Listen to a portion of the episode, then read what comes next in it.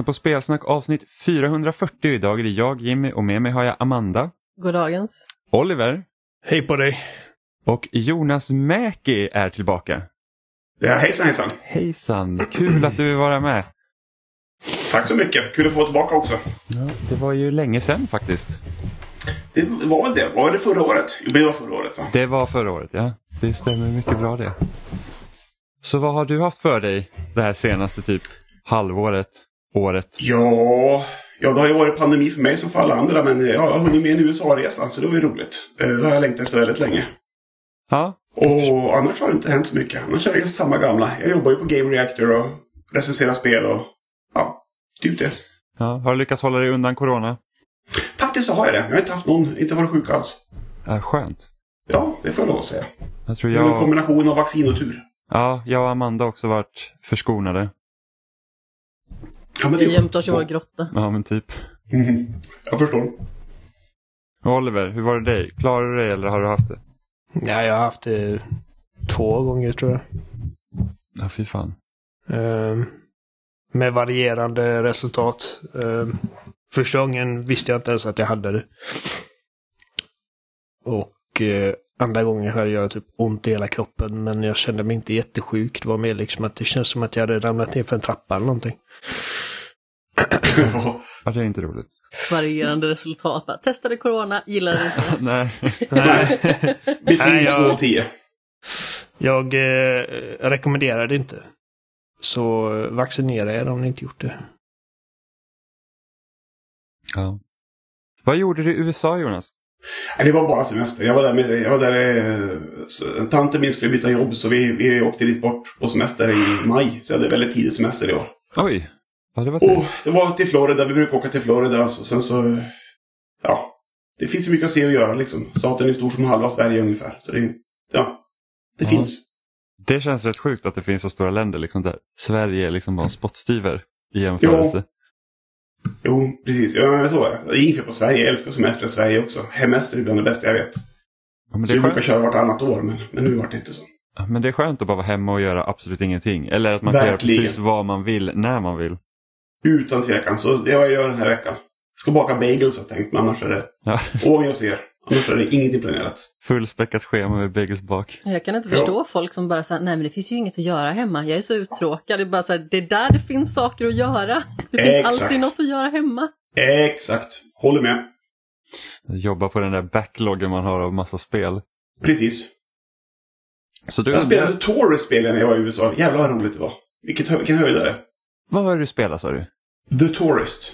The Med. Tourist? Ja, jag har hört faktiskt att det ska vara eh, helt okej. Eh, Ja, det är mer än helt okej skulle jag säga. Så vad, vad är det då?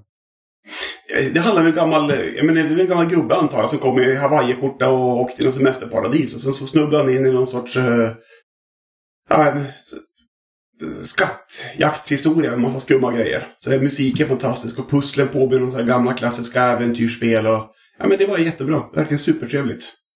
Så Mycket det- Alltså- olika öar och roliga moment. Det är som inget actionspel, men de skapar ändå action med de enkla verktygen de har att tillgå så att säga. Ja. Är det långt eller kort spel? Kort. Fem timmar kanske. Ja, okej. Ja, men det Ja. låter ju... Jag tror att det har funnits på Game Pass. Det har funnits, det Ja. stämmer. Jag tror inte det finns något mer. Jag spelade till Switch. Ja. St- Ständiga kompanjonen på resande fot. Absolut, absolut, absolut. PS Vita har ju fått pensioneras, tyvärr. Ja, Vilken sorg. Ja, verkligen. ja men lite Älskade faktiskt. den där. Jag höll ju min PS Vita i liv för att jag ville kunna spela Persona 4 när jag ville. Och nu kom, Ah, ska ju det komma till alla andra format så att nu kan jag också pensionera min Vita. Ja, precis. Ja, nej, det är sant. Det är sant. Ja, men det var jättefin verkligen. Underbar, underbar konsol. Kanske ja, bättre än Switch på många sätt. Var mera, liksom, mera vridstyv och lite rejälare och lite lyxigare på något sätt. Det tror jag inte jag håller med om. Att jag gillar? Vita mer ja. än, än Switchen. Jag tror att jag... Men jag tror mycket för att, att Switchen kan man också spela på tvn på ett, på ett lättare sätt. Alltså den här Ja, liksom, jag skulle. Switch på PS Vita. Men jag tänkte på resande fot just var den väldigt, väldigt Ja, elegant. ja, men den är väl... De mindre handhållna konsolerna är ju lite mer alltså lättare att ha med sig. Precis. Så att jag har ju jag kö- köpte en Steam Deck tidigare och den är ju liksom en riktig bäst. Så den är ju jättestor. Oh, tycker du den då? Jag gillar den väldigt mycket. Vad Jag roligt. Jag var den är- jättenyfiken. Ja, nej den är... jag skulle inte säga att den är helt perfekt, men den är liksom ganska nära man kan komma för att alltså, möjligheten att spela på den är ju så ofantligt mycket större än vad switchen Mm. är till exempel. Just för att du, det är som en PC eh, och majoriteten av liksom spelen fungerar som finns på Steam. Sen är det lite meck, liksom, att alla är inte verifierade för Steam-däcken. Då får man liksom in och pilla i liksom kontrollen och sånt. Men varje individuellt spel kan också liksom ha ett ehm, kan liksom ha en egen liksom kontrollmetod så att säga. Okej. Ehm, så att till exempel att jag kan ställa in så här, de här knapparna ska fungera så här och då är det liksom bundet till enbart det spelet. Ah, vad smart, liksom- vad roligt. Så att det är liksom kanon. Men visst finns det flera olika utföranden av Steam Deck va? Visst finns det fyra, fem versioner? Ja, det finns tre, Tre, stycken. va? Ja, eh, och det är liksom ju mer pengar du lägger på den ju större minne får du och snabbare i princip. Just det, så var det. Eh, Precis. Så jag köpte ju den dyrare modellen då och då har du liksom, då är skärmen bättre, sån här, så här anti-glare eh, insvetsning på Glas, sig till exempel. mm. Så att, ja men precis, så att den liksom blir inte, alltså solen lyser på den så blir det inte så att du får sol i ansiktet tillbaka utan det är liksom det är ganska matt, liksom skärmen då. Eh, och sen har jag liksom största och snabbaste minnet. Och det är väl typ Nu blir jag nyfiken. Vad, vad kostade det här? Det gick på 7 och 5 Det var inte så farligt ändå. Nej, det var inte det. Eh, Nej, du fick pengar. Nej, men jag, hade, jag, jag, hade- alltså jag bokade den i juli förra året så jag hade ju gott om tid på mig att spara pengar. Eh, och kunna ha det till den. Så det är liksom inte så att det är inte den billigaste maskinen du kan köpa men jag, alltså jag sitter så sällan vid en, en dator och spelar och jag har massa spel på Steam och det finns massa spel jag vill köpa på Steam och spela. Men jag tycker inte om att sitta liksom vid min liksom, egentligen arbetsstation och spela massa spel. Så jag är det hellre eh, bärbart. Rimligt. Rimligt. Och sen så går det ju att emulera spel på den. Så att jag typ bara pumpar in massa GameCube-spel i den. Och var såhär yes, nu har jag att göra. GameCube? Ja, Oh fy fanken. Oh fy helsike. jag, alltså jag, GameCube var egentligen, vad ska man säga, den första konsolen som jag liksom följde från start liksom. Mhm, mhm. Eh, när man var ung. Hur Eh, gammal är farbror? jag är 31. 31, okej, jag förstår. Så att man är liksom så här, vad var jag när GameCube kom? 11. Det är liksom så här, precis när man kommer in i så att okej jag förstår att spel är större än någonting liksom man bara någon har, något syskon eller någonting sånt och så är det ett spel till. Utan man liksom här, okej men nu börjar jag prenumerera på speltidningar och allting sånt. Eh, och det är typ en av mina favoritkonsoler så det var kul att kunna liksom ta en massa spel som jag inte spelar där och, och föra in på Steam-däcken. Ja, jag förstår. Det verkar rätt rimligt. Jag tycker GameCube och Dreamcast kompletterade varandra otroligt bra. De hade inte flest spel, men fan de hade bäst spel. Ja, jag kan nog nästa... Ja, Dreamcast ska jag inte säga så mycket om men eh, GameCuben håller jag högt. I alla fall. Ja. Ganska unika spel också. Det vill säga, de lånas inte så lätt att konvertera till annat liksom, utan de var verkligen... Ja, ja men Nintendo är väl så eh, alltså, idag också. Alltså, har du en inte bara Nintendo, de hade ju även Resident Evil 4 och Super Monkey Ball kom ju även till Playstation 2 och Xbox. Men det var inte samma sak, de inte hade med utfasningarna i runt analogspaken. Ja, så nej, men det, Det var s- faktiskt så, sant. Ja, det var så bra spel som... Ja, de var som anpassade för kuben på ett sätt som är ganska ovanligt idag. Ja, ja men precis. Eh, och sen GameCube-kontrollen tyckte man ju då var liksom så himla bra. Sen kanske den inte liksom fungerar lika bra idag på grund av att ja, men vi har ju mer gått till det här två analoga spakar som ska fungera och allting sånt. Så det, men Men det är eh, fortfarande det mest ergonomiska tror jag. ja, den sitter bra i handen fortfarande. Det är som att man tar en klump modellera och bara mosar till och så, så där är den. Ja, ja men faktiskt. Även om eh, liksom, mina händer är bra mycket större nu än vad de var då. Men, så den, den sitter fortfarande rätt så bra. Jo, jag gillar, den. Men jag bara undrar så här, nu när vi ändå är liksom så här året börjar närma sig mot sitt slut. Vad, vad har du liksom, What? vilket spel tycker du har varit bäst i år? Vänta ja, men lite börjar närma sig, vi har ju gått över hälften Oliver. Ja, jo, men det är ju inte att vi närmar oss slutet. det är att vi har det, kommit det, över hälften. skit, det går skitfort, de här månaderna kommer bara flyga iväg. Vi är över halvvägs, Mackie. Ja, vi är över halvvägs. Men det Vi är över halvvägs. också. Jag förstår vad han menar ändå. Det är Ja, ändå höstsäsongen kvar och det är som det sista vi har på... Det är som det sista vi har på... Yes, vi, vi, kommer, Ja. vi kommer in på slutspurten, det, vi är på väg mot finalen. Liksom, december räknas inte, det kommer inga spel då. Så vi har fram till november på oss. Men vilket spel har du spelat i år som har varit, du tycker har varit bäst? Oj, oj, oj. Eh, Jag tyckte att uh, Shredder's Revenge, det här Turtles-spelet, nya tyckte jag var otroligt bra. Ja. Jag spelade väldigt många gånger.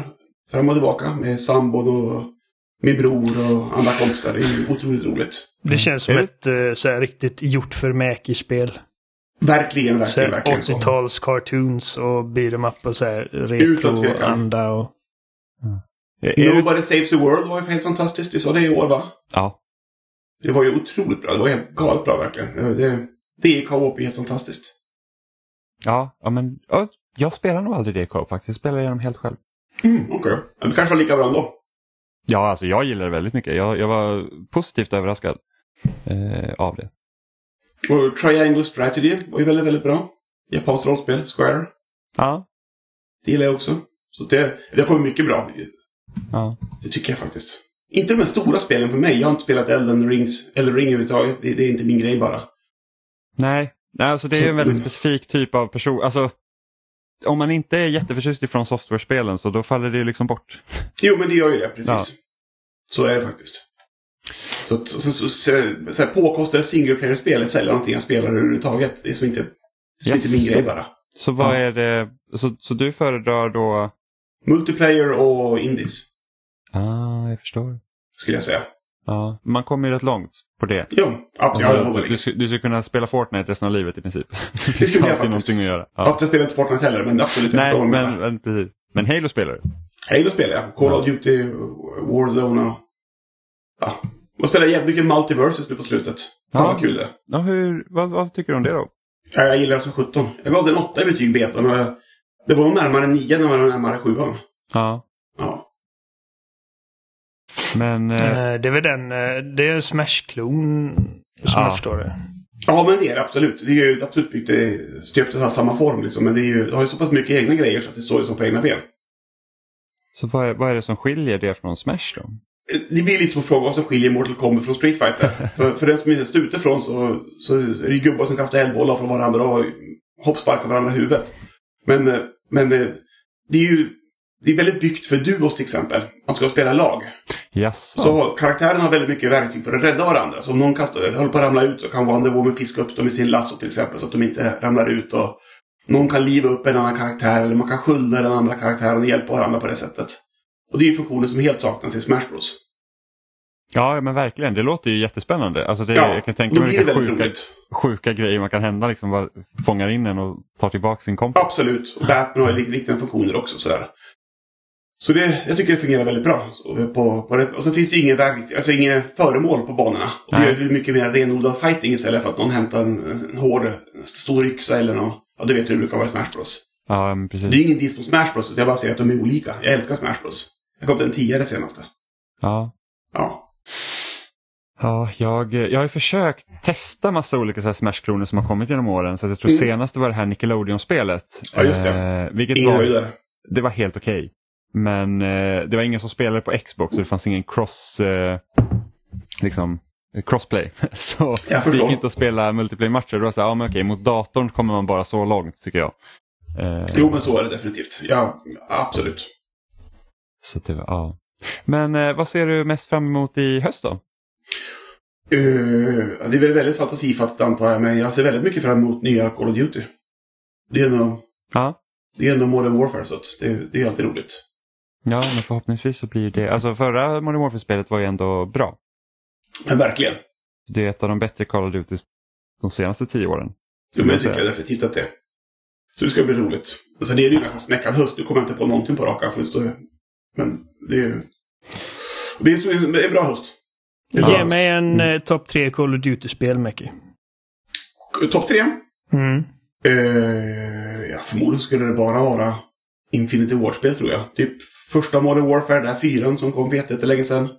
Mm. Call of Duty 2 tyckte jag väldigt, väldigt mycket om. Och sen kanske det senaste, det som var Modern Warfare. Det som kom för, var det tre år sedan? Två år sedan?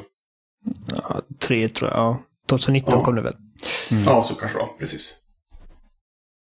Så Vad då har måste du? välja. Vad har du för topp tre då, Oliver? Åh gud. Eh, första Modern Warfare är någonstans där. Eh, och... Uh, det var tråkigt. Först, bara alla Modern Warfare-spelen utom trean. Ja, men lite så. Lite så faktiskt. jag. Jag, jag, jag tror nästan jag hade satt Modern Warfare 1, Modern Warfare 2, alltså det från 2000, eh, vad blir det, 8, 2007. Och sen Mm. uppföljaren till det och sen tror jag faktiskt Infinity Warfare. Ja, just det. Infinite War, ja. Jo, men det Ja, var, War det, det var. Ja. faktiskt bra för att de hade rätt coola rymdstrider och man hade ett litet, eh, en sån här kommandobrygga man gick runt och, och gjorde side missions på och grejer. Det var bra. Och, och jag tycker att första Black Ops är också riktigt bra. Ja, det var. Det var också väldigt bra. Det Jag har inte spelat, jag har bara spelat Black Ops 4. Och det var ju bara multiplayer så att jag... Bara- Men det var ganska kul dock. Visst var det rätt kul? Det var lite annorlunda Ja. liksom. Ja, Ja, det var det var, det var helt okej. Eh, jag väntar ju då på att Microsoft har köpt Activision och så lägger de ut allt på Game Pass. Så kan jag spela igenom Black Ops-spelen. Ja, det är sant. Det är sant. Det är väl bara en tidsfråga. Jag vet inte Splatoon hur... 3 Liksom, för helsike kommer ju. Visst gör det det? Visst är det i år, va? vilket sa du? Splatoon 3. Ja, det det kommer. kommer nu i september. De är ju så jäkla roliga. Ja, De- det ser jag de väldigt mycket kul. fram emot. Det, för mig hänger det bara på en sak. Eh, och det är att eh, de faktiskt låter en spela i lag den här gången. Um, eller, man kan ju spela, det är ju, ett, det är ju ett lagspel och man kan söka efter match som ett lag. Men det finns inga garantier om att alla i partyt hamnar på samma lag. Nej, det är ju det är ju Nintendos online-hantering ja. som... I tvåan var det så i alla fall. Eh, och jag förmodar att det var så i ettan också. Så att för mig, liksom, alltså, om de bara fixar så att jag alltid vet att okej, jag, jag hamnar på med mina kompisar. Då är det typ, ja, då är det perfekt. Ja, ja, men fair enough. Vi hade ju några så här i tvåan flera matcher där vi hade en av oss som hamnade i motståndarlaget. När vi var Mm, fyra stycken. gång. Och det, och det är liksom så här att okej om man delas upp då 2-2 men när det är en då liksom, känns det ju väldigt tråkigt för den som blir ensam. Ja, men så är det. Så är det verkligen. Så vann vi Men det är ju alltså så med tacksamt 97 koncept ändå, Splatoon, för att det blir... Det är alltså... Spelar man första produktionsskjutet med någon som är jävligt dålig, som Oliver som min gamla kollega Aldin, då är ju problemet att de kanske inte lyckas pricka någon fiende. Men i Splatoon så kan ju alla måla färg på saker och ting, så det blir som automatiskt roligt. Det, Ja, men- det, är, det är ja. faktiskt jävligt smart. Och, och Ja. det, jag, Splatoon 2 är det enda multiplayer-spelet, så här, liksom alltså competitive multiplayer-spelet som jag och min fru har kunnat spela. Hon bara tar den här hinken. Eh, eller den här rollen och bara springer runt på banan och gör nytta. Hon behöver liksom men inte fokusera på att Svinkul. träffa någon. Precis. Precis. Eh, för att hon har jättesvårt för att spela med två spakar. Eh, att Ja, röra det- sig och sikta på samma gång. Det, det kommer jag ihåg att när de introducerade det på runt GameCube-tiden. Eller ja, Playstation 2, Xbox, GameCube. så tyckte jag också att det var väldigt wonky. Så det är ingenting man bara lär sig direkt. Nej, alltså jag tror först att jag lärde mig att spela med två stickor när jag fick skaffa en 360. För att liksom, jag hade ju primärt en GameCube och det var ju inte så ofta spel krävde att du använde stickorna på Nej. det sättet. För mig var det Turok Evolution på GameCube. Då, då jag siktade med C-stickan. Det var en mardröm kan jag säga. Men, Ja, eh, eh, men man lärde sig. Och sen kom, hur jag menar, alltså, så- gamla Halo och Timesplitters och sånt där då? Halo, eh, jag, jag ägde inte, precis som Jimmy, så vi, vi ägde ju bara GameCube den Ah, generationen. okej. okej. Eh, Det var liksom att du... Vi var, vi var ju ganska unga då. Så han var 11, jag var 12 när GameCube släpptes. Är ni Eh, barndomskamrater? Eh, nej. Nej. Men, Nej, men okej, vi lärde nej. känna varandra via Nintendo-forumet. Ja, vad roligt. Fränt. Ja. Ehm, men detta var liksom 2006 som vi kom i kontakt med varandra. Ja. Så då var, då var det dags för Wii. Men alltså jag bara vet, eftersom att Jimmy är ett år yngre än mig så vet jag hur gammal han var. Men, så att, jag menar, det var ju den tiden att vi hade ju liksom inga egna pengar att lägga på grejer. Så att mina föräldrar sa liksom att eh, ni får välja en. Och eh, jag valde GameCube bara för att jag kan inte leva utan Zelda. Och jag var alltid avundsjuk på, särskilt på Playstation 2 för att där fanns det så jävla mycket cool skit. Ja, helvete vad mycket spel det Eh, kom. Ja, men det var liksom när man, när man eh, gick i skolan och alla spelade Smash Bros Melee. ehm, då, då var det GameCube som gällde. Så att jag spelade inte Halo. Första gången jag spelade Halo var PC-versionen. Åh fy fan Som, det var väl Gearbox som Alltså gjorde den, va? tvåan alltså?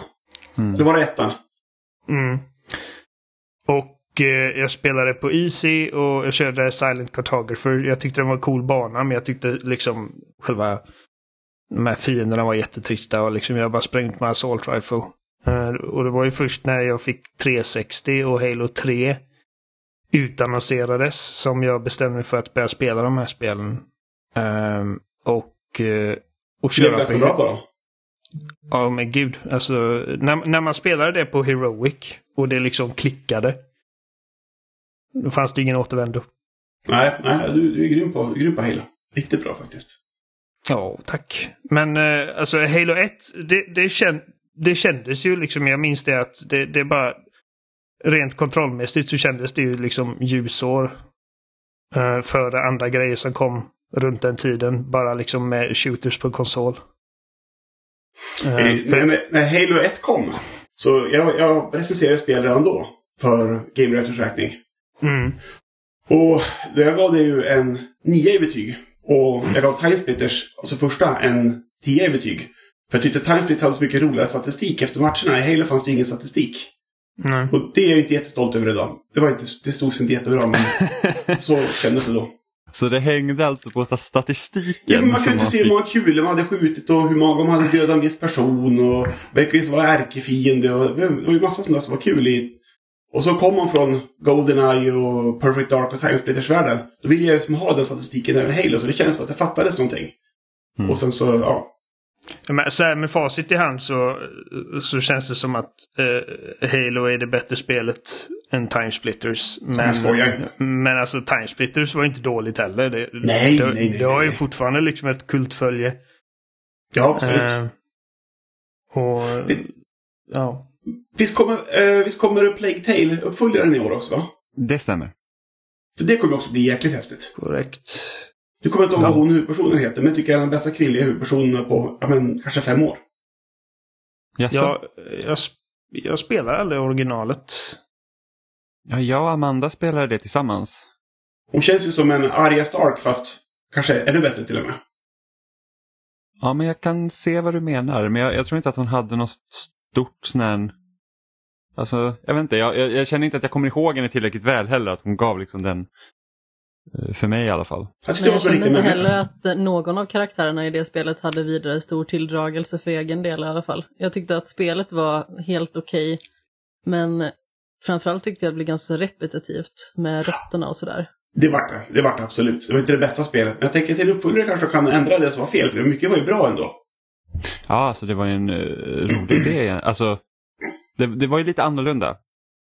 eh, ändå. Just med att det liksom inte bara gick ut på att man skulle liksom styra, det var liksom smyga och sen styra de här råttorna. Så att jag kan faktiskt tänka mig att en uppföljare kan bli bra. Man säkert Ja. lite större budget också. Ja, Ett verkligen. smygspel, Mäki. Ja, det var faktiskt, eh, nu får jag skämmas, det var sambo som spelade och jag som tittade på och hejade. Ja, okej. ja. Det förklarar saken. Yes. Du, du är inte riktigt kompatibel med stealth-spel, om man säger så. Det stämmer bra. Det stämmer bra. Det är kombinationer. Kompatibel med att kolla på ställspel. Ja, Ja. precis. Exakt så. Helt rätt, Amanda. Eh, på tal om eh, repetitivt. Eh, jag vet att både du och jag har spelat eh, ja, separat, men jag vet att du har spelat eh, Power Wash Simulator. Ja, mycket bra. Mycket bra. Det är, något, det, det är ett repetitivt men ändå meditativt spel på något sätt. Meditativt är rätta ordet verkligen. Um, ja, för att jag, jag började spela lite igår kväll så att jag jag har bara spelat tre uppdrag. Ja, du har gjort bilen i alla fall då. Så du den. Bilen har jag gjort och, eh, och bakgården och den tog liksom alltså 45 minuter. Ja, man, man går där med jävla gångarna där borta. Det blir så rent och fint och så känner man sig nöjd och duktig. Jag tittade in på din recension här medan vi, eh, medans vi pratade förut och jag såg att eh, en av grejerna du pekade ut som, som håller tillbaka det är liksom lite wonky kontroll. Ja, Och, och det, det kan jag hålla med. Och, och, och det, det är lite obekväm kontroll också i, i och med att du håller in avtrycken för att spruta Ja. vatten jämt. Alltså du, Yes. du släpper aldrig den liksom. nej. Så, att så jag fick nästan liksom kramp i fingret till slut. Så jag fick liksom... Jag känner igen, jag förstår precis vad du menar. Jag känner igen. Men, men samtidigt så är det, alltså, det, det är samma, samma känsla som när man... För jag gillar ju att tvätta bilen för hand. Ja, Eh, och stå Okej. där med hög, hög, eh, högtvättssprutan och, och liksom bara se allt smuts rinna av. Det är bara tillfredsställande som fan. Och eh, det har de fångat med det här spelet. Alltså det, det var omedelbart beroendeframkallande. ja Verkligen. men det är det verkligen. Jag, jag tycker också det. Men det är Så samma. det ma- Spelar du det någonsin eh, Lawnmower Simulator? Eller heter det Lawnmower? Ja, det, det, det Ja, jag i alla ja, ja, precis. Nej, det Det är ju samma sak också. När man, man kommer, det blir så fint och man gör kanterna så bra och man tar runt allting så här. Det är grymt tillfredsställande. En av Så mina det man favorit... gör alltså att man eh, tvättar olika man- saker då. Ja, du bara har, du har en, en högtryckstvätt. Ja. Och Så man tar du sin får- och så bara... Ja. Och du kan sätta olika liksom, munstycken på den så att liksom, eh, utan munstycke så är det bara liksom en stråle. Och du får inte mycket yta men du har, du har väl bra kraft i den. För att all smuts åker inte bort. Liksom, vissa, vissa typer av smuts sitter hårdare och grejer. Så måste du ha Eh. medel också. Olika medel. Precis, man har olika medel. Eh, som man får köpa för pengarna man, man tjänar för att tvätta folks grejer.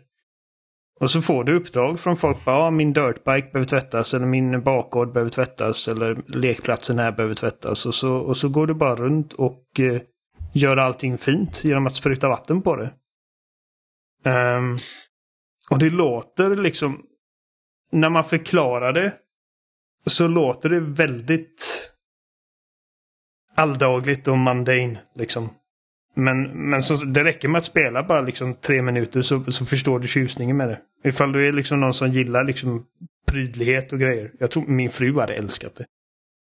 Jag, jag gillar inte prydlighet kan jag påstå. Utan det är bara det, det, till, det, alltså, min OCD tillfredsställs på något sätt av att det blir som... Det, ja. Ja, jag, jag Har tror min favoritgrej med spelet är att när du har gjort en bana så, så och går vidare så får du se en timelapse över ditt arbete. Liksom att, eh, ja, man, man ser liksom snabbt hur du, hur du gör liksom den här stora bakgården. Från, liksom, den är skitsmutsig tills, och du springer runt liksom i en timelapse och gör allting rent och det bara, ja. Chefskiss. Man, man känner sig bra verkligen. Ja. Ja, det låter lite som genidraget där att man får se en timelapse över sitt arbete för att det, det måste ju ändå liksom då får man verkligen se frukten av sitt arbete. Precis, det, det går in också liksom och jävla vilket jobb det där var. liksom, din lilla Ja. gubbe liksom flyger fram och tillbaka. Och det är ju inte Det är lite skillbaserat utan det är bara, det är bara, det är bara kvantitativt arbete hela vägen. Och det, är- Ja, ja. ja. Absolut. Ja. För jag tänker, det var lite Eh. som när man spelade Super Meat Boy och, och, och man fick se liksom reprisen på, på sina runs. Ja, liksom det är I början så är det bara en hög av kött som bara slicear sönder och så har du den ena lilla som hoppar vidare liksom för att den klarar det. Eh, ja, nej. Och det, det, det finns co-op så man ska kunna spela detta. Jag har inte testat co-op än men, men man ska kunna eh, hjälpas åt och städa tillsammans. Eh, ja, det har jag inte heller. Jag har provat lite co-op att prova att spela med, med sambon. Men ja, det, är ju, det går ju fortare på de här jätte, jätteytorna. Och det är ganska roligt. och, Men Kan så- man spruta på vatten på två varandra yngre. då? Vad sa du? Kan man spruta vatten på varandra då? Nej, det är inget sånt där. Utan man, man, Ah, man okej. det, är Jag helt, kör något så här impromptu vattenkrig med... det är helt statiskt. Liksom. Man går bara och tvättar. Ja. Men jag kan känna igen den här ordningsamma tillfredsställelsen liksom från Unpacking till exempel som jag har pratat Åh. om eh, tidigare Mm. och jag älskar verkligen det spelet, tycker att det är helt fantastiskt. Men det finns ju naturligtvis en bakomliggande berättelse också som lyfter det och gör det till någonting helt annat. Men just det här liksom med att ställa alla saker på liksom rätt plats och verkligen fnula ut vad som blir bäst var, lägga saker i prydliga högar, alltså det fick ju mig verkligen att spinna inombords. Det, det är ju verkligen så. Men det, det, det, är ja, det, det är skönt att få allting på rätt plats på något sätt. Man, man känner sig duktig. Alltså man, man sitter och städar i spelen och sen hemmet ser ut som skit. Ja, ja lite så faktiskt. Det är typ, det är typ som när man spelar The Sims. Man är så jävla noga på att nej, men min sim ska fan vältränad, bara håll igång och sitter man där med liksom en handen i chipspåsen och bara mm, vad bra min sim blir tränad. Jag gillade att Unpacking blev en så stor succé ändå. Att det var många som upptäckte det spelet. Det känns ju som att ett, ett, ett spel där man packar upp saker inte är någonting som folk ska upptäcka i särskilt hög grad. Jag vet inte om det var tack vare Game Pass eller vad det var tack vare Word of Mouth. Eller kanske båda. Men det vart en stor succé ändå. Väldigt Jag kan nog tänka mig att det är båda för sen började liksom folk nysta lite i det, liksom, vad gick in i liksom utvecklingen av det och sen det, typ en av de mest imponerande sakerna det var liksom allt ljud de hade spelat in. För liksom beroende på var du satte objekten liksom, och, och vilken yta de hamnade på så var det olika ljud. De hade ju jag tusentals ljudfiler Ja. För alla olika objekt. Liksom. Sätter du en kopp på golvet eller sätter du det på en diskbänk så kommer det låta olika. Det är Coolt. riktigt imponerande. Ja, verkligen. Och sen liksom hur de inkorporerade liksom berättelsen i det hela också. Att det var inte bara olika hus du packade upp i utan du fick faktiskt följa den här ena Ja, personen. det, det liksom, video, för- absolut. Ja, och det är vad, väl vad är helt viktigt, utan det dialog också va? Ja, precis. Det är liksom alltså, man, bara baserat på, på vilka grejer det är man packar upp så liksom får man se vilket stadie i livet den här personen är i. Ja, och också lite så här de begränsningar man har på var kan du sätta sakerna. För det kan vara som i, i ett skede så har man liksom sitt diplom då som man har fått från universitetet och sen så när man går vidare så kan du inte sätta det på väggen längre utan du måste gömma det typ. Så att, ä, även sådana implikationer kommer med något så det var ganska intressant. Hur är det med Bayonetta förresten för den delen? Visst kommer det ikväll, i, ikväll, i, i höst också? Ja det gör det. Jajamän. Det, det är väl ett hett spel va? Det kan väl inte bara vara jag som ser fram emot det? Nej. jag, alltså, jag ser också fram emot det. Eh, jag har dock inte samma tilltro till Platinum längre. Nej, det är Så sant. att, så att man får, alltså Vi pratade om Typ- detta för inte så länge sedan. För att du, Ja. du, du har ju spelat Bayonetta 2 väldigt nyligen. För första Ja, gången. precis. Och, jag tycker inte att det är lika bra som första spelet. Så du tycker Ja. inte? Nej, jag tycker Nej, första okej. spelet är mycket, mycket bättre. Är det för överraskningen? Att, eller är det själva gameplayet? Vad, vad Jag, jag tror att jag känner att, jag, tror, tyckte, jag tyckte nog bättre om bossarna i första spelet och jag kände också att utmaningen var lite högre. Eh, förvisso kan man ju spela på hard då eh, Mm. om man vill ha det ännu svårare men, men jag kände bara så att man behövde tänka efter lite mer även i de vanliga striderna beroende på vilken fiende man mötte och i tvåan kändes det som att ja, men allt går typ.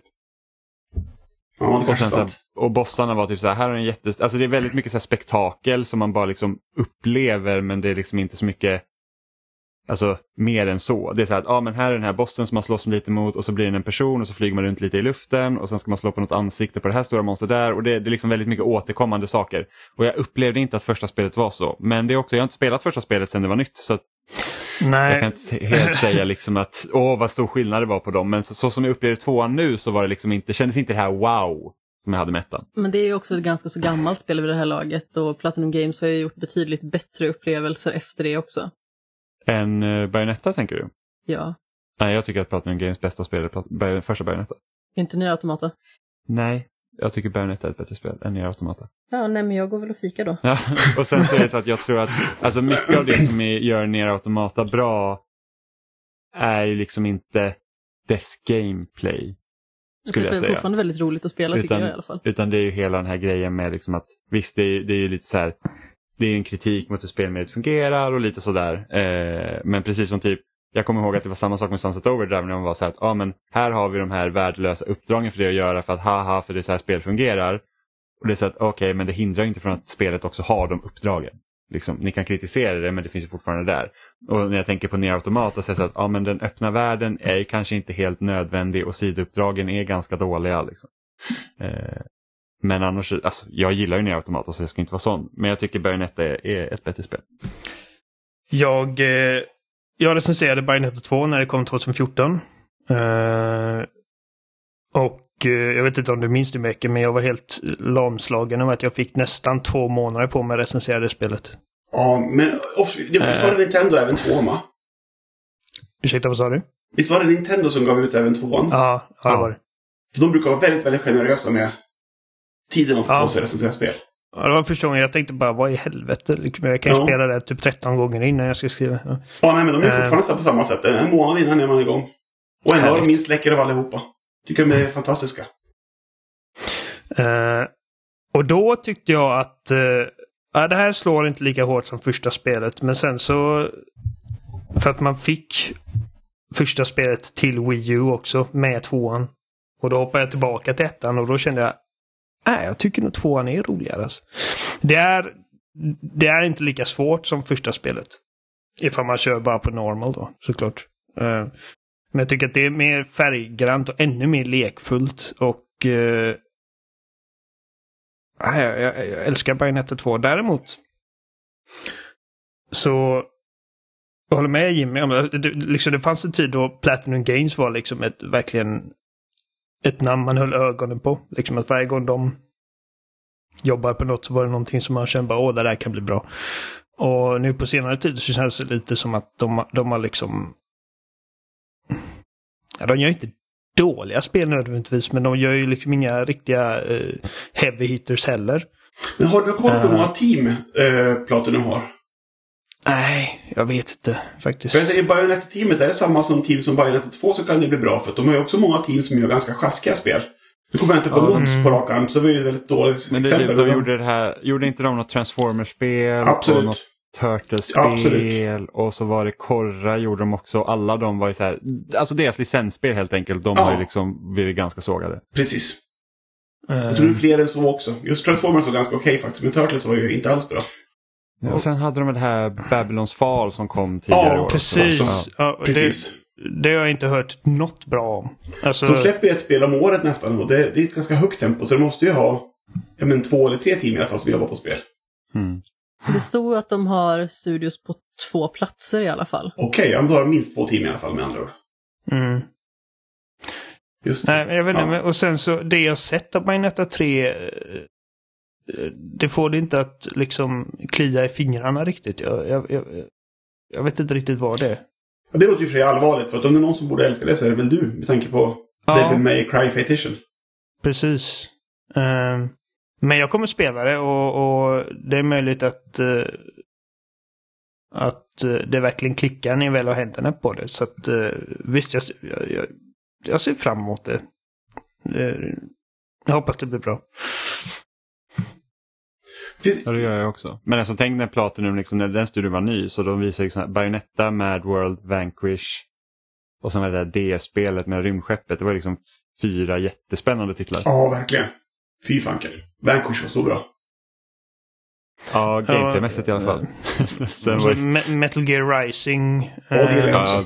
som, jag menar, Men Lite- sen så tycker jag att det är inte perfekta spel. De har haft, Nej. eh, de har haft en hook som har varit tillräckligt bra. För att det ska få 7 och 8 och ändå vara jätteunderhållande.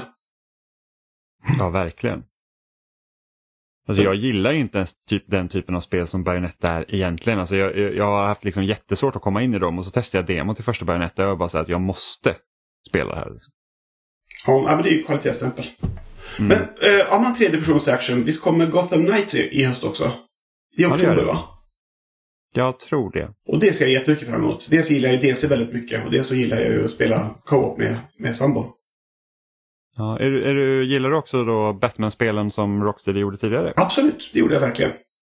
Även fast jag inte är en single player-fantast så tyckte jag att de var väldigt trevliga. Ja. ja men det är ju alltså Det kändes ju verkligen som att när de Batman-spelen kom så liksom ändrade de hur, hur liksom spelstudios hanterar licenser. Absolut.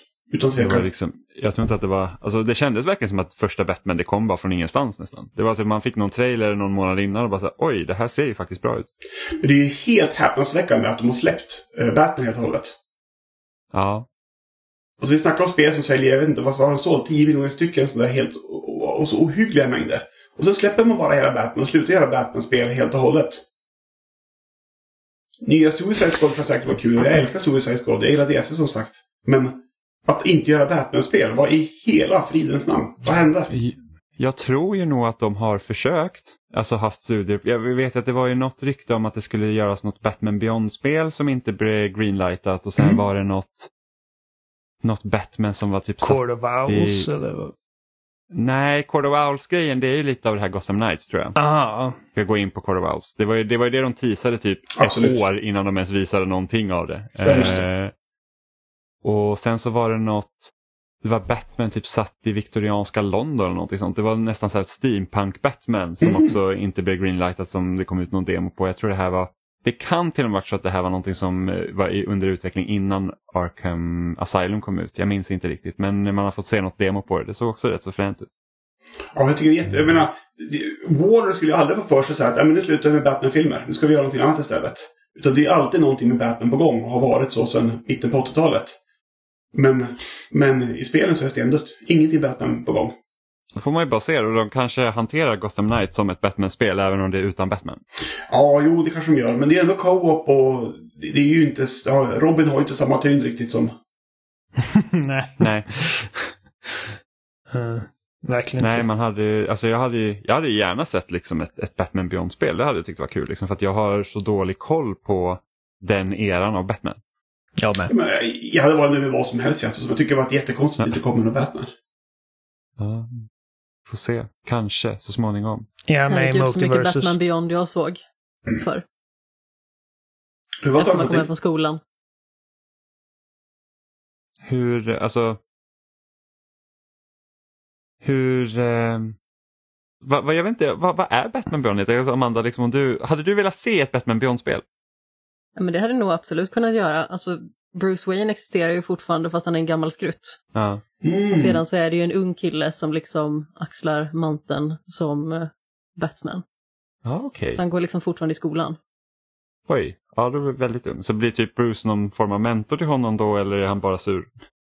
Lite både. Ja, okej. Sur mentor. ja. Nej men som sagt, den hade absolut sina bra sidor. För Batman, Batman Beyond är väl det jag tänker på. Men det är ju den här, han har typ helt svart dräkt med röda Ja men precis, och han har inte ens Ja. någon cap eller någonting Nej. sånt. Utan han har eh, bara liksom en, en väldigt slimmad dräkt. Ja Ja. men precis. Jag tror jag körde Arkham City nu senast när vi spelade om det du och jag. Då körde jag nog med Batman Beyond-dräkten. Ja just det, det gjorde jag. Genom hela. Och det finns ju en jättefin samling till Playstation och Xbox med alla, alla spelen i samma. Mm. Ja, utom Origins. Ja, utom Origins precis. Men den saknar ingen. Men Origins var inte dåligt. Alltså jag tycker, jag var nog mer förtjust i Origins än Arkham Knight. Som jag inte är jätteförtjust i. Jag är på samma plan. Jag tycker att eh, Origins har fått väldigt oförskä- oförtjänt mycket skit. Och jag tycker att eh, det har verkligen mycket aspekter som eh, är väldigt intressant berättarmässigt. Sen så, det är ju det enda spelet som inte vi har spelat om, det senaste liksom, av de här fyra spelen. Så man kanske hittar saker som man liksom stör sig på mer idag när man har liksom ett mer tränat öga, eller vad man ska säga. När spelade ni Origins? När det kom, Ja, Direkt alltså? precis. två gånger om. Ja, Okej. ja, men jag, precis, jag spelar. Jag kommer ihåg i alla fall att jag tror jag kände att det var lite kort för att när, det, när storyn började komma igång då tog det slut. Ja, det var ju lite synd. Mm. Alltså det släpptes ju i oktober 2014, vill jag minnas. Det kan stämma. Och sen så spelade jag det också vid jul, i och med att det utspelar sig under jul. Så fick jag lite känsla där för det. Jag recenserade Men det då var det med 2013. 13, okej. För jag recenserade det här spelet när det kom och då var det jättetrasigt. Och det påverkade min upplevelse väldigt negativt. Ja, det kan jag förstå. Men vilken plattform spelar du på då? Ah, det kan jag inte komma ihåg. Det var någon debugplattform. Ah, Playstation eller Ah, Xbox. okej, okej. Nej, 2013 var det, förlåt. Ja. Ja, för jag, jag kommer bara ihåg att, jag tror inte, jag kan inte minnas i alla fall att jag hade liksom så här tekniska problem med spelet. Nej, okej. Men det är ju också ett tag sedan nu så att vem Ja. vet, det kanske, jag kanske hade jättestora problem och var totalt överseende och bara säga nej, det är Batman. Jag håller med om att Arkham, det sista här, det, det, Knights var det sämsta. Det, det var Ja. inte särskilt bra faktiskt. Eller det, det är klart det var bra, men, men bitar med fordon och sådana saker var ganska överflödiga. Men alltså i relation till de första två spelen så är ju verkligen Arkham Knight det definitivt sämsta kortet, tycker jag. Absolut. Absolut. Men eh, alltså som sagt, det har också sina positiva sidor. Men det jag spelar om mest det är ju alltid eh, Arkham Asylum. I och med att jag älskar det spelet och det är ett av mina favoritspel någonsin. Ja, det är rimligt. Jag, Ja. jag är en Arkham Knight apologist. eh, även, om, dåligt. även om jag förstår. Liksom, ja, jag tycker inte heller att spelet mår jättebra av eh, att, att det är så många sektioner där man bara skjuter tanks. Eh, Men allting runt omkring tycker jag är betydligt bättre än någonting i Arkham Origins. Alltså jag, jag spelade om det förra året och jag kommer ändå inte ihåg ett skit av det. Det, var, det bara går på autopilot typ. Det var rätt coola Eh. bossar i Origins dock. Ja. Alltså, Det var Ja. inte så jättesvåra strider för att liksom, ofta var det någon knappkombination man skulle träffa och lite sånt. Eh, Ja, men det- de Deathstroke var- är är ju liksom många som pekar ut som ja, en jävligt cool fight. Men det är liksom att du bara du trycker fyrkant och sen hamrar du trekant när han slår på dig. Och liksom, det, det är flashigt men du gör inte så mycket. Jag har hört Eh. väldigt många som har gillat den, ja, men jag är ju snarare tvärtom. För att jag tyckte att det blev liksom så himla enformigt och det kändes som att den här typen av strid blev väldigt mycket så här, hålla i handen-strid och det gjorde mig lite fnappig. Jag vill gärna Mm. kunna utnyttja lite kreativitet i alla fall, även att det finns många strider som är väldigt... Ja, sa du. Bane-fighten? Ja, nej, jag- förlåt jag avbröt dig. Ja, precis när man ska gå och gömma sig. Den är ju Mm. riktigt obehaglig. Sista Bane-fighten, det, det är nog den jag, jag minns bäst. Liksom. Eh, I första Arkham-spelet, Asylum, tyckte jag var så jävla briljant med Mutte Scarecrow. Ja, Mm. gud ja. Det var riktigt häftiga sekvenser. Kanske att de användes lite för mycket, men det var väldigt, väldigt bra. Ja, men speciellt för de Eh. som satt på en 360 som liksom fanns alltid en risk att den skulle kunna gå sönder den maskinen. Alla lyssnare sitter och drar ett streck på väggen i antalet gånger vi har nämnt den sekvensen i den här podden. Men eh, det är en av mina favoriter också. Alltså framförallt i hur jäkla rädd jag blev. Det var ju otroligt eh, obehagligt när man stötte på Scarecrow första gången. Eh, och jag bara liksom kände att, alltså, jag vet inte hur jag ska ta mig igenom det här ens. För jag blev ju nästan liksom paralyserad av liksom den skräcken. Ja, det var riktigt spännande. Jag, jag förstår precis vad de menar. Och just att söka ljusen och titta in i dem. Ja, det var gr- grymt bra. Grymt bra.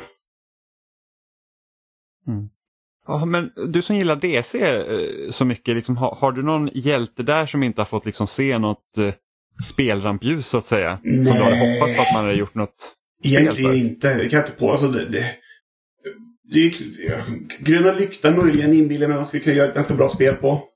Som, som hjälte är ganska ostig egentligen, men jag tror att för spel ska det fungera ganska bra. Ja. Och du är inte någon sån här som bara hoppas på att de ska göra ett vettigt Superman-spel någon gång? Ja, jo precis. Det är också en ganska ostig hjälte. Jag tycker egentligen inte så mycket om Superman, men han, han, han lånar sig väldigt väl till spel genom att han har så mycket olika eh, rörliga delar som man kan göra gameplay av. Men jag tänker pilbåge är ju alltid kul i spel, så Green Arrow hade man ju kunnat göra någonting sant. på. Sen kanske inte det är en så här jättespännande karaktär utifrån det jag har stött på kring karaktären i sig, men som sagt jag älskar pilbåge så det hade varit kul. Jo. Men sen vet man också, många, det är ganska kul, ja men James Gunn har ju tagit mycket sådana här udda karaktärer hos både Marvel och DC och gjort, lyft fram dem. Och gett dem en delvis nya personligheter som Peacemaker och Guardians of the Galaxy-gänget och ja, men egentligen hela Suicide Squad. Och det tycker jag är ganska kul när man tar en karaktär som är halvobskyr och dammar av dem och fräschar till dem och då kan man göra ganska mycket med dem. Ja, och då har inte heller de samma förväntningar på sig heller. Precis. Så liksom, då blir inte folk arga och besvikna bara för att den här gör inte så som jag har sett den göra. Precis. jämt. Och någonting tycker jag folk bönar och ber om ganska ofta, det är att Batman ska få möta någonting annat än Jokern och The Riddler och Pingvinen i filmer Ja. och spel. Och det, det är lite samma... Alltså, det finns ju så mycket andra skurkar, ta någon av dem istället. Ja, men verkligen, det kan jag hålla med om. Liksom att det känns som att varenda en som rör Batman så vill de alltid lobba det tillbaka till Jokern. Jajamensan. Det är liksom jämnt. Ja. Eh, nu tyckte jag ändå att Rocksteady skötte det väldigt bra alltså i, i sina spel. Liksom först du har Jokern som huvudskurk i både eh, Asylum och City men sen att de hade ihjäl Jokern var ju liksom bara så här. Det, det var ju liksom ett, nästan som att tappa hakan och sen så hur de inkorporerar Jokern i eh, Arkham Knight tyckte jag ändå var snyggt. Ja, jo, absolut. absolut. Det är ju det är ett klassiskt Joker de, de bjuder på också. Egentligen för den som har läst serierna. Ja, Men... Ja, jag vet inte. Det skulle vara skönt att slippa Joker ett tag. ja men faktiskt. Om det inte är Men det känns liksom Joker som att det är typ så här ultimata skurken, ultimata Ja, rollen det- att spela. Det känns som att det är en karaktär som upphåsas väldigt mycket. Sen älskar jag Jokern i Arkham-spelen framför allt. Alltså, jag tycker nog att det är den bästa adaptionen av Jokern för att den är verkligen så här klockren, liksom, både i manus, i eh, hur liksom alla manér sitter i alltså, ett spel. Jag tycker det är så himla Ja, imponerande. den var jättebra. Men vad tyckte du om Jokern i filmen då? eh, Joker? Men den var också bra. Det är ju en annan alltså, typ av Joker, sagt, men... jag tycker ju, Ja, tycker ju att eh, Joaquin Phoenix är en väldigt bra Eller skådespelare hur? och jag tycker att han eh, skapar liksom den här skruvigheten väldigt bra. Verkligen, verkligen. Ska bli kul med den eventuella uppföljaren som och pratar om ska bli musikal.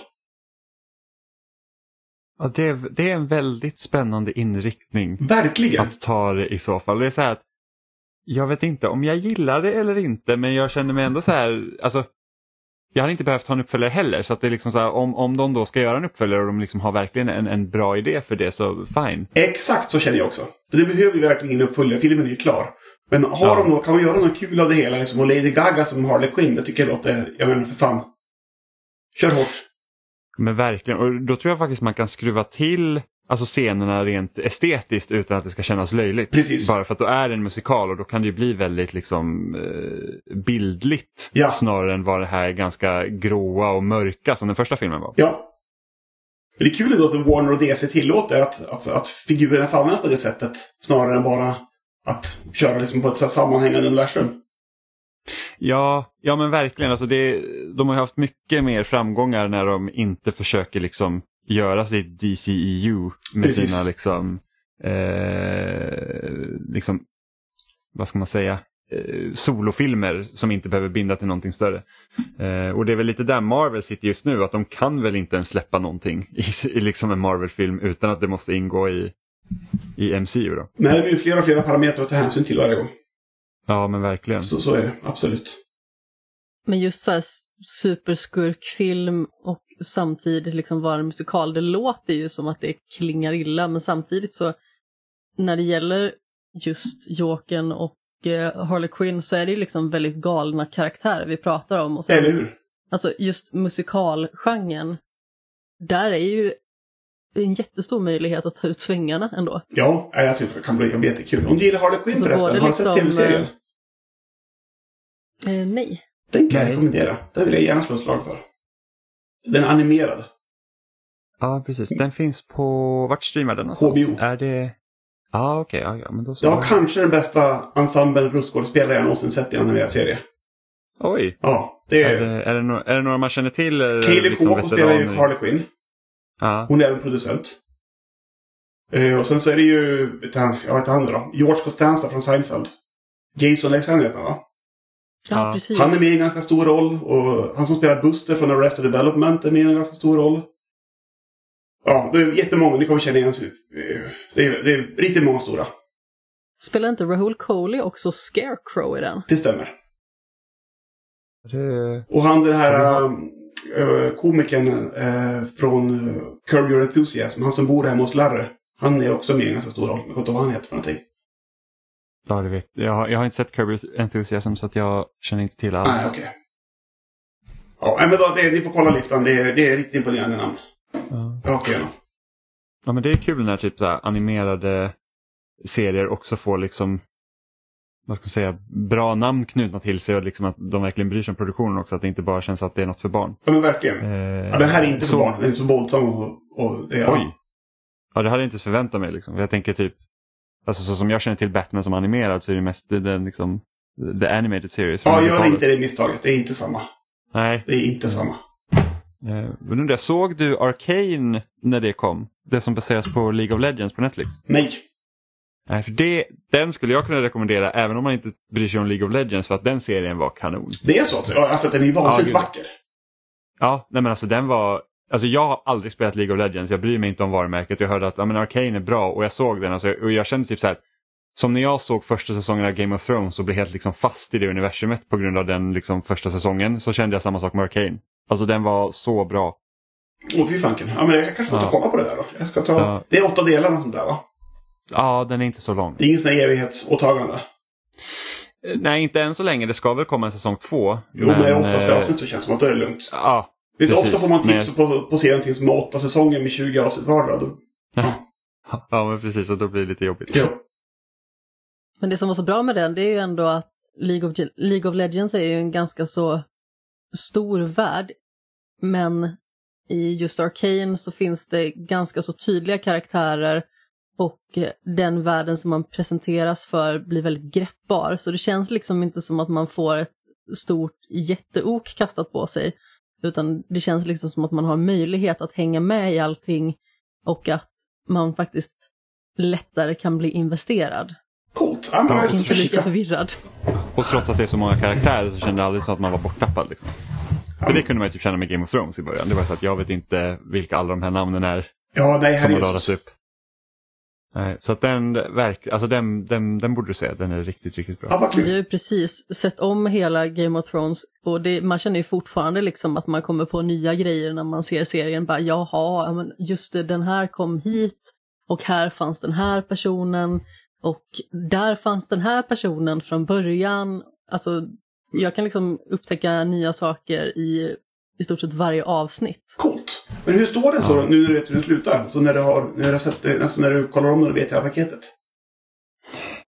Jag tror att jag, jag kan säga så här, jag är inte lika besviken över slutet när man har sett den från start till mål som jag var första gången. Men det var ju helt andra förväntningar. Liksom, när finalen väl kom, när man hade följt den i så många år så var det verkligen så att jaha, var det så här den skulle sluta? Och nu när man såg den helt igenom så, så kan man ändå uppskatta vissa karaktärers resor på andra sätt känner jag. Ja, just det. Framfört, ja. Kanske ska ta och kika om det också vid tillfälle. På tal om det- evighetsåtagande. Ja, men fortfarande så är ju de två sista säsongerna är liksom ett, alltså det är ett, det är ett steg ner i kvalitet. Liksom det, det kändes som att oj, vi har slut på liksom startbanan här på flygplatsen så nu måste vi bara liksom lyfta. Men Det är ju framförallt hur karaktärerna beter sig och hur manuset är skrivet i många fall som jag har problem med. Sen så är det ju fortfarande så otroligt stämningsfullt på många håll och eh, fotot är ju rent magiskt. Och jag vet vi hade en liten diskussion i eh, våran chatt häromdagen med några vänner liksom om det här slaget vid Winterfell Mm. där de odöda anfaller. Och alltså, jag tycker att hela det avsnittet är så fantastiskt sammansatt liksom med det musikaliska och fotot och stämningen. De här skräckvibbarna som också sätts ganska så tidigt. Alltså jag tycker att det är, det, det är magnifikt. Sen så förstår jag liksom att man har problem med det och att karaktärer så att säga har plot armor och, och att det liksom är orimligt hur vissa saker händer. Men det är lättare att köpa det när hantverket liksom är Utan tvekan. eh, utan tvekan är det så. Men ja, effekten och sådana saker? Känns det gammalt den första avsnittet? Eller, eller är de lika fräscha de också fortfarande? Nej, alltså det, det tycker jag verkligen inte att, att det, det känns som att serien är gammal trots att den liksom, de första säsongerna har tio år på nacken. För att det, det är nog så sparsmakad eh, med specialeffekter Mm. liksom i CGI. Så drakarna kommer ju först in på slutet så att det känner inte jag att man liksom så här, usch vad fult det är. Jag tycker... Jag känner så här att eh, bortsett från att karaktärerna naturligtvis ser yngre ut skulle det lika gärna kunna ha spelats in igår. Oj jäklar. Det är ju det är en, det är en komplimang. Det måste man säga. Ja.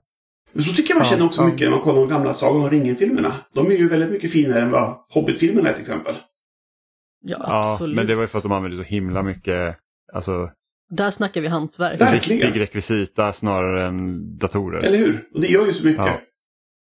Men det är samma när man kollar på de gamla Star Wars-filmerna Mm. och liksom man tar- originaltrilogin och jämför med prequel-trilogin. Ja, Så har ju de gamla filmerna åldrats mycket, mycket bättre. så är det faktiskt. Och det som sticker ut är ju de här tillagda CGI-grejerna. Ja, Jabba i verkligen så här, ja. Ja, ja, det ser, liksom, det ser nästan ut som de är inklippta. precis. Så att, Här har du eh, alldeles rätt. det, Och just Jabba tycker Ja. jag, jag antar att ni har sett, eh, och inte att spoila mer, men Boba Fett, att det kommer med en, en sån där hutter där också. Nej, vi har faktiskt inte sett Boba Ja, Fett. jag ska, jag ska inte säga men, mycket mer, men de- det är med men hutter det- där också. Men men jag tycker att de hutterna är ju datagjorda. Men inte heller de, med dagens teknologi, är lika bra som dockan i film nummer sex. Nej, Det blir inte lika bra liksom. Dockan är ju där. nej. Ja, men precis. Och, man, ja. och sen så liksom med några år på nacken sen så börjar man liksom se skavanken också i, i tekniken. Och så att okej, men det där ser liksom inte verkligt ut längre.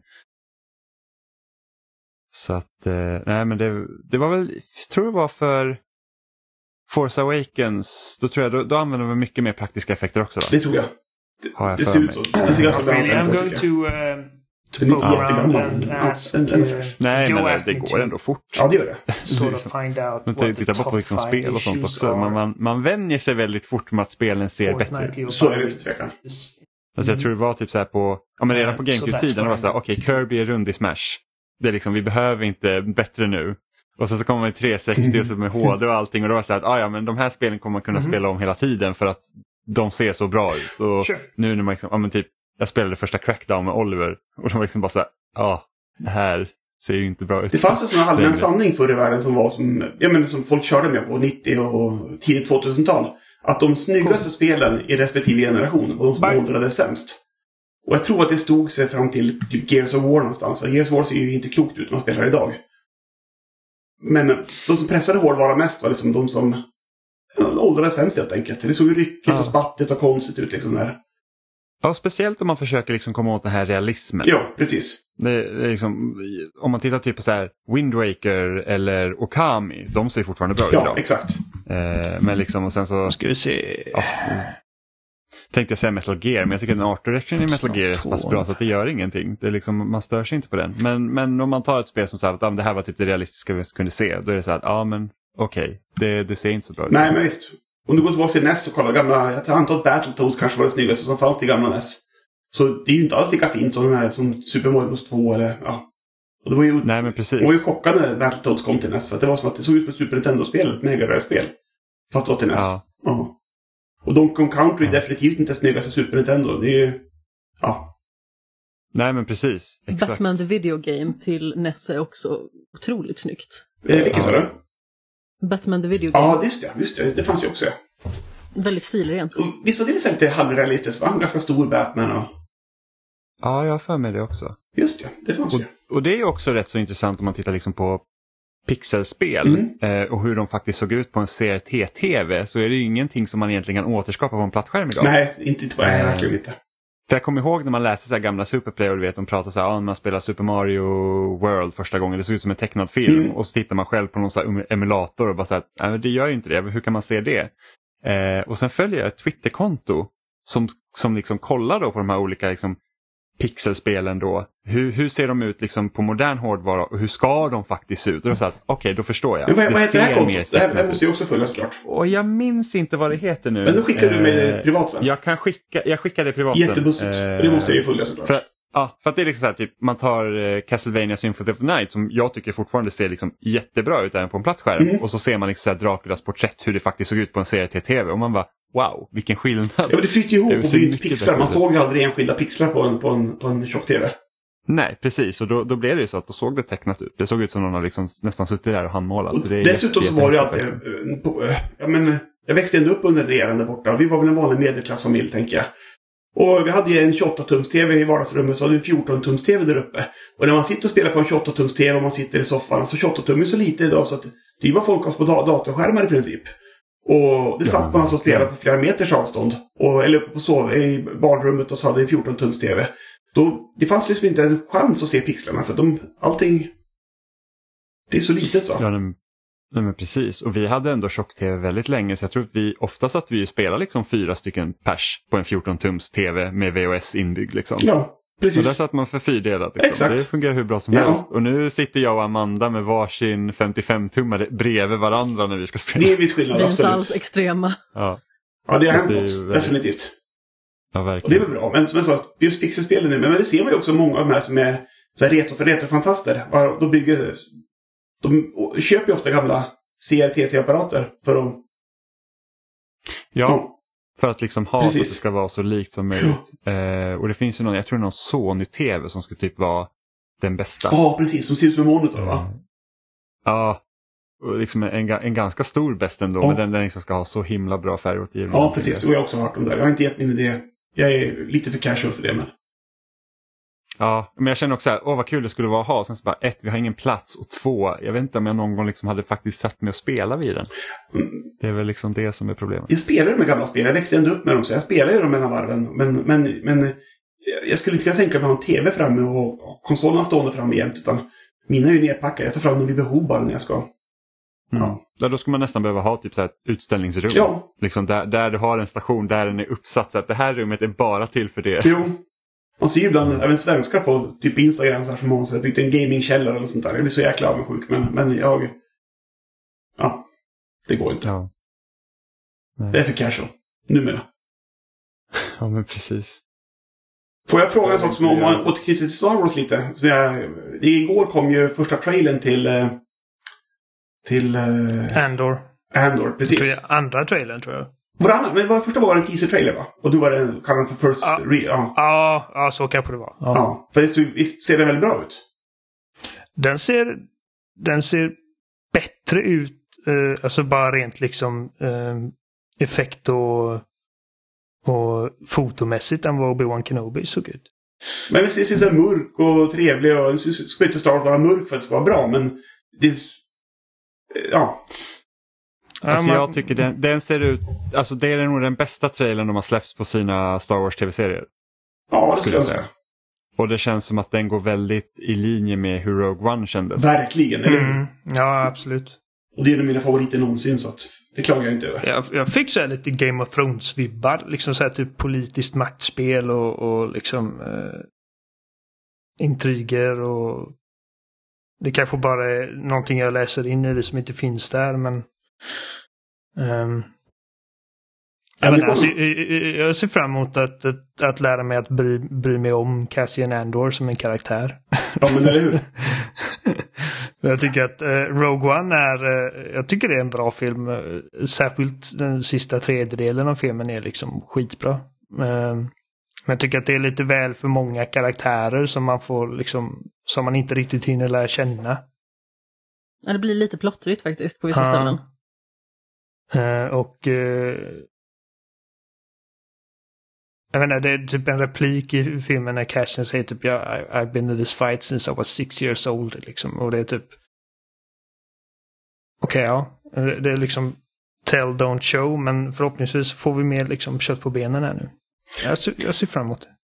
Det, Jag tror inte det kan ha varit en grej med Rogue One det här att okej, de som tittar på den här filmen de känner Star Wars så väl så att man kanske inte behöver ha liksom, alltså när, när Cassian säger en grej då är det liksom, okej vi vet vad det innebär för att vi känner till universumet så väl. Ja, jag menar. Mm. Så, Alltså inte som försvar, jag förstår precis vad du menar med det här problemet med karaktärerna men jag, jag tänkte att liksom, om man ska försöka förklara varför. mm. Jag tror att många hade problemet också att de vet att alla dör i slutet. Fast det stör inte mig riktigt. Det var, det var samma sak när man pratade om eh, så här, Halo Reach. Det var också det att alla dör i slutet. Liksom. De här spartanerna finns ju liksom inte längre. Eh, och då var det så att, ja men hur ska vi göra då? Hur ska man få sig att bry sig om någonting? Men då känner jag liksom resan är ju liksom en del av det hela. Ja, ja absolut. Jag håller med dig. även Sen Titanic, håller jag kanske inte lika varmt om hjärtat Ja, som du. jag skulle också nämna Titanic. Jag bryr mig inte om vad som händer där. Jag vet att det sjunker till slut. Ja, fast Rose överlevde ju. Ja, jo, alltså alla dog ju inte, men... Men, de- men de hade ju rymt på det flaket bara två. Det vet ju alla idag. Ja, Ja, jag vet inte. Eller har ni inte tänkt mer än det? Alltså- det var ju meme länge. Jo, jo, jag kommer ihåg det. där, Liksom att, Det var en stor grej. men, det var, men det är ju också så här att skulle han riskera att lägga sig på det här flaket då så att de båda ska sjunka eller ville han bara att hon skulle klara sig? Ja, det kan man fråga sig. Ja, Visst var det väl det- Mythbusters som gjorde en test med det där också och så att det kunde hålla två personer. Ja, men ja, jo, men det är så, jag, så som Jimmy sa, det var så jag, så, det var så jag såg det också. Liksom att, Jo, det var jättetunt i debatt. Jag, jag bara skojar med. Jag tyckte bara det var kul att kasta in Nej, men att, det, jag älskar ju liksom när man försöker, alltså när man, när man kommer liksom lite med sådana påståenden, så här, att det här hade funkat om de gjorde så här. Eh, men det är också så här att man ser typ, typ YouTube-kritik av filmer när de liksom kallar så här att ah, varför gör de så här så här för? De är så dumma. Eh, istället Ja. borde de här på det här bättre sättet. Men det är så att i en pressad situation kan du alltid garantera att du gör det bästa valet. det är det, alltså Cinemasins har förstört filmkritik. Är ja, liksom, jo. allting är en plot hole och om inte allting förklaras exakt så, så, så är det en plot hole. Och Ja, men det är så att alltså, vissa saker är underförstådda. Du behöver ju inte allt ska förklaras. Nej, det jag, blir bara jag, jobbigt. jag tycker det. men, men det är så vanligt nu att... eh, ja, nej. Jag orkar inte ens gå in på det. Jag Star Wars har sett sin beskärda del av det skiten också. Jag började kolla på en sån här YouTube-serie ganska nyligen med, med ex-militärer som sitter och kommenterar actionfilmer. Mm. Ja. Och det är ganska fascinerande. Jag menar, jag begär ju inte att det ska vara dokumentärt. Och jag bryr mig inte det minsta. Jag älskar ju liksom, jag, jag gillar Game of Thrones, jag gillar Star Wars. Jag, jag, realism är inte det viktigaste för mig. Men eh, det är ganska fränt ändå att se vilka kritiker de har. Liksom som att de är ganska många militärfilmer använder såna här facklor. Såna här um, flares. För att lysa upp Ja. rum och sådana saker. Och de sa att det har de aldrig någonsin gjort. De har ju alltid med sig ficklampa. De räcker längre och går att släcka dem inte en gång så, ja. Att man använder aldrig flare liksom. För att det, det suger ur syre i luften liksom. Och det, det, de, de brinner bara en kort stund. Men det ser ju mycket Men det effektivare ser ut. inte lika ut. Precis. Ja. det ser coolt Ja. ut. Ja. Men det är kul att se sådana saker. Jag fick upp någon video på Facebook häromdagen också där det var en eh, han var en expert på typ vapen och sånt. Och så fick man se eh, flera olika scener med folk som slogs med spjut. Mm. Och liksom var så att okej men hur korrekt är det här och är, är det här liksom bra moves och sådana grejer. Så att det, det är skitspännande att se sånt. Jo, det är lite kul. Även fast man inte kanske bryr sig. Alltså, jag skulle aldrig gå så långt som att börja skriva hatiska inlägg på Twitter för att jag tycker att det här, det här, det här var inte realistiskt. Men, Nej, men det kan ändå vara intressant liksom. Ja men verkligen. Och se liksom hur man tänker bakom helt enkelt. Jo. nej, nej men det, Ja. det är som varje, liksom även i verkliga livet när det typ händer, om vi går tillbaka till Jack och Rose situationen, liksom hur många gånger människor dött som man hade kunnat göra någonting annat Ja, helvete. för, att, för att klara sig. Jo, Ehm. definitivt. Det är liksom bara så det är. Livet. Ja, precis. Men eh, jag tror nästan att vi är klara för idag. Trevligt. Kul att man fick vara med. Eh, ja, men väldigt roligt att du ville vara med och kunde Ja, framförallt. ja jag har hela Eh, veckans semester som sagt. Så att det, det är lätt. Ja, skönt. Eh, Och kul att du också kunde komma tillbaka Oliver. Ja, jag får säga hej då. Ja, precis. Men det är alltid någonting. Annars är det så jävla otrevligt. Du bara drog. ja, precis. Men ni hittar oss som vanligt på spelsnack.com och där finns också alla länkar till de ställen vi finns som Spotify, Apple Podcast, RSS-flöden, Instagram, Facebook, Twitter. Eh, ni kan också gå in på loading.se och kommentera eh, varje avsnitt för de läggs upp där också. Eller så kan ni mejla till oss på kontaktet spelsnack.com. Så var hittar man dig Jonas? Mig hittar man eh, på gamereactor.se. Där har jag, dels recenserar jag och skriver nyheter men även har en blogg som jag tror och hoppas är ganska uppskattad. Mm. Var det Power Wash Simulator som du recenserade senast? Det kan det nog ha varit. Nej, Multiversus var det nog. Multiverse? Yes. Ja. Det var bara andra omdömen men det är fortfarande en recension. Och så Ja. finns det på Twitter på Jonas Maki. Yes, och Instagram, Jonas Maki. Mm. Instagram som är så himla enkelt att se vad ens följare lägger upp nu för tiden. Ja, det är fantastiskt bra. Vilken lysande verkligen. algoritm. Ja, det den appen har verkligen, den tar nya steg mot framgång varje dag. Ja. Eh, Men ni hör, Alla borde se? Everything... eh, everything Everywhere All At Once heter den. Bara som Ja. avslutande ord. Vilken fantastisk film. ja, om den går att se på bio där. Ja, men även om den inte går att se på bio så hyr den när den kommer ut. Liksom bara, Ja. bara, Kommer bara, på SF Anytime den 22 augusti Ja, också. ja den, den, var, vilket, den var en väldigt bra och annorlunda film. bara se den. Vad handlar den om? Eh, det handlar om en, ja, vad ska man säga, det är en eh, kinesisk immigrantkvinna som har problem med Skatteverket och sen till slut så öppnas det upp typ vägar till olika universum. Typ. Jaha, okej. Ja, ja, spännande. Ja, det låter lite roligt. Och så händer det en massa grejer. Det, alltså den är, den är helt galen. Det är typ The Matrix för en ny generation. Oj, så pass. Mm. Ja, men, Är bara, den bättre än The Matrix? det får tiden avgöra. Om man vill ha en, liksom en enkel kort förklaring skulle man kunna säga att det är ett eh, multiversiellt familjedrama. Ja, det Ja, man kunna säga. så, ja, precis. Och det är han eh, som han Short Round från Indiana Jones and Temple of the Doom. Som spelar maken. Och uh, Waymond. Waymond, ja. Vilket låter, det låter som det är typ ett rasistiskt sätt att säga Raymond. Men, men han heter Waymond. Ehm, och Jamie Lee Curtis är med och är asbra. Hon är alltid asbra. Ja. Alltid. Ja, Viktigt. ja hon är, Ja. Vilken, vilken stjärna. Men Michelle Yeoh också, liksom bara jävlar. Också jävligt bra. Ja. Mm. Ja, Det, var en, det var en makalös film faktiskt. Ja, Coolt. Jag är årets glad att vi bästa. såg den på bio. Ja. Men ni hör oss eh, om en vecka igen. Säger Ja. vi hej då. Hej då! Hej med. Puss i. Hej då.